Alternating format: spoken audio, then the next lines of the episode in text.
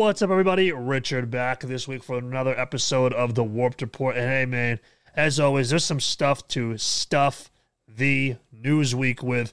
We got some rock and roll Hall of Fame stuff. We got artists pulling their music off of Spotify. We got uh, festival announcements. We have music that came out on Friday that I want to talk about. So let's just not waste any time. So let's just dive on in. Rage Against the Machine and Judas Priest are among the Rock and Roll Hall of Fame 2022 nominees. Of course, there are plenty more than that, but those are the two notable ones. You know, you have other artists like uh, like Lionel Richie, Dolly Parton, Eminem, Duran Duran, but Judas Priest, Rage Against the Machine. I think that would be really cool to see a band like Rage Against the Machine come in. Um, but right, right now, today through April 29th, you, a fan, can provide your input by voting via vote.rockhall.com uh, or at the organization's museum in Cleveland, Ohio. So that's something that, you know, hey, we complain all the time about it. Why don't, why don't they let none of these bands into nothing? Well, now's your chance to do so. Go ahead and vote. But next, I wanted to talk about this band called Failure. Uh, they're pulling their music from Spotify over COVID, misinformation, and poor payouts. Now, this is a rock band uh, based out of Los Angeles, California. I've never heard of them personally, but they have plans to remove their music from streaming services, uh, from the streaming service Spotify, rather. And uh, you know they've they've often, I guess, according to this Lambgoat article, they've talked about the low artist payouts and whatnot. And they released a lengthy statement here um, you know, pretty much just talking about how you know they they. I I think a lot of it has to do with probably the Joe Rogan podcast. I, you know, they don't. I don't. It doesn't look like they address that here. You know, very clearly, but I mean that's what a lot of it is. You know, this comes right after Neil Young uh, also decided to pull his off of due to that. But then you know, if you go to uh, if you go to Spotify, their page is still there. So uh, they're still here, and but they do have a banner that says that they are going to be parting ways. Um, when I don't know, but I mean, listen, man. I, I hey, if you wanna if you wanna do it, go for it. Uh, it is what it is. I personally, uh, if you want to take a stand like that, that's your own personal prerogative. I, but in my opinion, when it comes to the poor payouts thing, I've often said it all the time. It, it, it it's I just don't understand that. Like, I, I really just don't. I think, uh, you know, with the streaming revenue, it depends. It depends, right? Like, Failure, I'm sure, is signed to a label, and it all depends on what their contract is like. You know, does the label get the majority of their streaming revenue? Probably. Did they sign the contract? Yep. And then again from there, you know, if you're if you're an independent artist, you can make money with streaming if you do it, you know, uh, in a certain way. And then from there, what I really think though is that the streaming revenue is just kind of like an added bonus. And Spotify is a really great vehicle to promote your music, to help you sell merch, help you sell tickets and whatnot. So that part I've always kind of been like, I just don't understand that. But hey, if if if in your opinion there's you know COVID misinformation and whatnot, that's again that's the band's prerogative. You know they they can they can do what they want. We're not going to get into that here because we're just we're just talking about music, okay? But I did want to talk about this story because I wanted to touch on the poor payouts aspect of it. But speaking of a band that probably doesn't get poor payouts, you know what I mean, is Slipknot. Okay, they have finished recording their new album and they're expected to release it in the spring, as it says here in this Lambgoat article. Frontman Corey Taylor has revealed that Slipknot are currently finishing up work on their next album. A title has been chosen, mixing is currently underway, and Taylor estimates that the new outing will arrive around May. Um, so yeah, that's exciting. You know, hey, we're this new Slipknot. You know, I'm gonna be checking that out, dude. You know what I'm saying? I mean, Slipknot are legends. You got to check them out anytime Slipknot comes out with anything. So when they drop a song, I will be reacting to it without a doubt, as will I be reacting to any new Fit for a King material. They've also announced that they've completed their album as well. Uh, after a month or so, after heading to Los Angeles, California, uh, this they have announced that they have finished it. And this one, uh, this they announced here too that it also was with Drew Fulk again, who worked with them on their last record, um, who's also worked with bands like Motionless, uh, Motionless in White here, Ice Nine Kills. But I know that he's also worked with Emmure in the past. So, and uh, you know, uh, and, and, according to Ryan Kirby on Twitter, I don't have those tweets pulled up right now, but he did talk about how the process was easy. So that's great, and about how a lot of it's getting heavy again. So that's really, really exciting to hear. You know, I know a lot of people weren't that stoked on the path.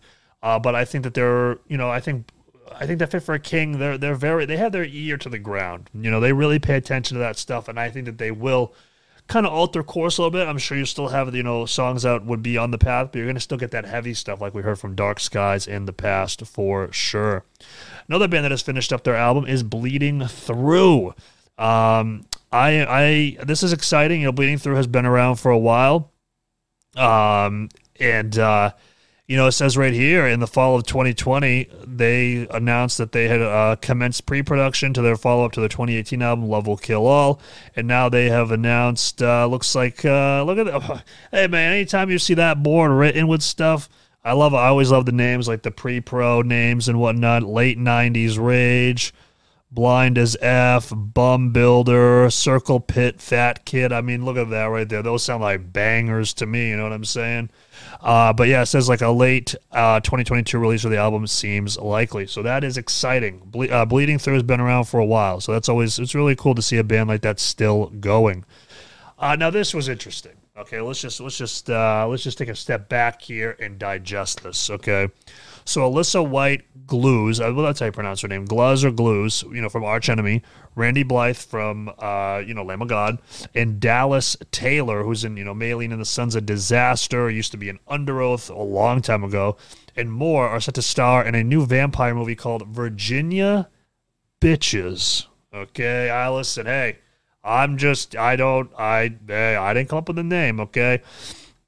Uh, it's to be very interesting because, yeah, they mentioned down here they got Alissa, Dallas, uh, Taylor, uh, Doyle, Wolfgang, Von Frankenstein from the Misfits, Corey Taylor. Wow, Corey Taylor's going to be in it. Uh, Heidi Shepherd, Bill Moseley, who if you if you pay attention to any of the Ice Nine Kills videos that were going on with the newest record, it's the the guy who was the police chief. That's Bill Moseley, Vincent Vargas, Devani Pin, Haley Leary, Derek Russo, Scott Lewis of Carnifex, Lajon Witherspoon of Sevendust, Lucas Mann of Rings of Saturn, and Christian Machado of Ill Niño. Um, yeah, th- this is crazy. So it also says here the production team has launched an Indiegogo to fund the feature uh, with an initial flexible goal of $350,000. An introduction video can be viewed here. Um, yeah, so there's a video there if you wanted to check that out. But yeah, 350 grand I mean, listen, I, I, I hope that I hope that it happens. You know, I think that this is very interesting. I would watch it. You know, with if if assuming I'm going to assume that there's probably going to be more than just a three hundred fifty thousand dollar budget. That's very low budget. Um, you know, it'll probably be kind of you know kind of silly, kind of cringy a little bit. But hey, it's really cool to see. It's really cool to see some of metal's finest in a movie. I mean, nonetheless, whether it's uh, bad or not. Um, you know, I'm a, I'm a big movie guy, okay? So I'm a little bit critical, but, you know, hey, listen, I'm willing to give it a chance. All that remains will be rejoined by their former bassist Matt Days. I believe that's how you pronounce his name. He was an original member of the band. Uh, he was in there from 2003 till 2005, uh, but then he came back for Aaron Patrick, who uh, you know went to go join uh, Destroy. What is it? Destroy, rebuild until God shows. You know, drugs. So yeah, um, Matt Dees or Days is back in the band. Incarceration Music and Tattoo Festival 2022, 2022 has been announced. Um, it will be taking place July 15th to the 17th at the Ohio State Reformatory in Mansfield, Ohio. Um, but yeah, the, the, the I saw this. I know that there was one band that has not been announced yet, but some bands that you know immediately stick out: Korn, Papa Roach, Three Days Grace, I Prevail, Sleeping with Sirens, Code Orange, uh, Dead, Born of Osiris. Uh, what else we got down here? Breaking Benjamin, Evanescence, Falling in Reverse, Avatar, Spiritbox, Volumes. Uh, if I Die First, Lamb of God, Seether, Nothing More, Sick Puppies. Uh, Sick Puppies. Wow, that's a band that I have not heard in a while.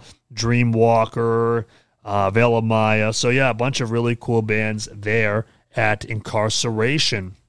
Yeah, so 2022 Big Takeover has been announced. Okay, now this will be taking place on May 20th and May 21st at three different venues in Richmond. Uh, you know, a bunch of different bands here. It looks like we got some uh, some hardcore bands here. Uh, I'm trying to see if there's any bands that really that I can see that you know none of these bands really stick out to me, but I definitely wanted to bring this up just in case there are some fans out there. And I've heard of Restraining Order. Um, I've heard of C4, which is that's a that's an insanely cool name. I think that's really really cool. Um, but yeah, so there you go. Big Takeover Fest has been announced. Now let's talk about a couple tracks real quick uh, before we wrap it up here. Devil Wears Prada, Watchtower. I thought this was a really cool track. I gave it an 8.5 on my review. Got that really old school feel to it. Cool breakdown. This is probably one of my favorite Devil Wears Prada songs, as I'm not really the biggest Devil Wears Prada fan, but I did enjoy this one. Kublai Khan uh, announced their new EP, and they also premiered the song Swan Song featuring Scott Vogel of Terror. So, yeah, they're going to be putting out an EP on April 1st, The Lowest Form of Animal through Rise Records. And Swan Song, let me tell you, man, you want to talk about real music.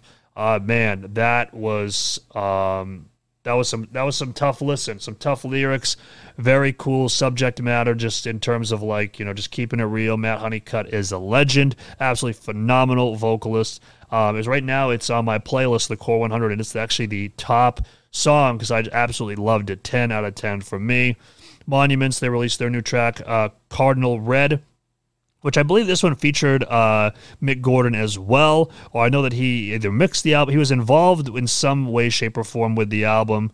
Uh, but yeah, this is going to be coming off their album uh, "In Stasis," which will be coming out April fifteenth. I love, I love this song. I thought this was really cool. I, I you know, when you, whenever you have a vocalist like Andy, it really opens you up to do a lot of really cool things because of how talented the guy is.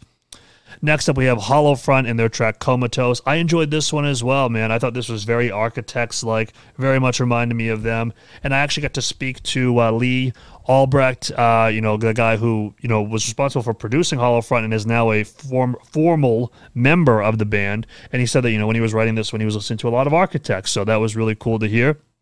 It's a great song, big chorus. If you want that like arena sound, you got to listen to this. And finally, we have Loathe. They did a collaboration with Sleep Token on the track "Is It Really You." Uh, you know, very uh, very heart wrenching rendition here. Um, not something that I will listen to on a daily basis, but man, if these bands aren't talented, um, it's crazy. Especially Sleep Token. You know, Vessel has a phenomenal voice, and I highly recommend checking that song out. But there you guys have it. That does it for this week's episode of the Warped Report. Went a little bit longer. I hope that's okay with y'all. A couple minutes, you know. Hey, but we got some stuff to talk about, some stuff that I thought was important. But, anyways, guys, till next week, same bad Richard, same out of line YouTube channel. This is the Warped Report. I'll see you next week. Peace.